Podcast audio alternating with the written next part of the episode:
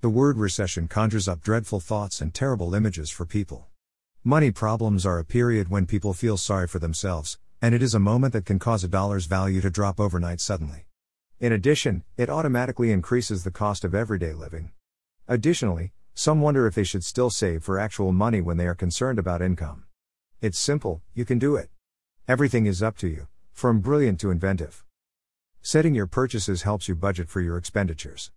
It will eliminate the risks of impulsive shopping and unnecessary spending. Focus on the larger picture in regards to your most essential needs. Make a grocery list and ensure you have enough products you desire and need to get by for a week. Consider including items on sale in your strategy to get the most out of your planning. Even if the supermarket has good deals on some items, why not use what they have to offer by designing your weekly menu around those bargains? Budget. If you want to conserve money during a recession, you and your loved ones must teach yourself. You should establish a weekly or monthly budget using your strategy as a reference and then stick to it. If you absolutely must fly by the seat of your pants, be sure you have a very excellent reason for doing so. Otherwise, don't spend anything.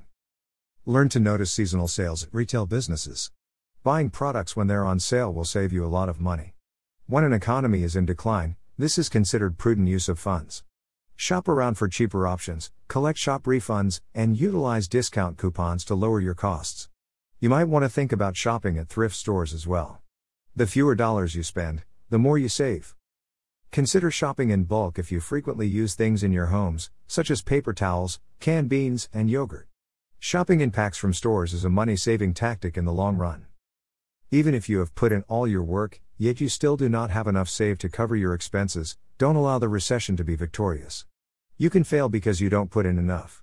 Rather than hoping for a raise or waiting for a promotion, consider alternatives to make and save income.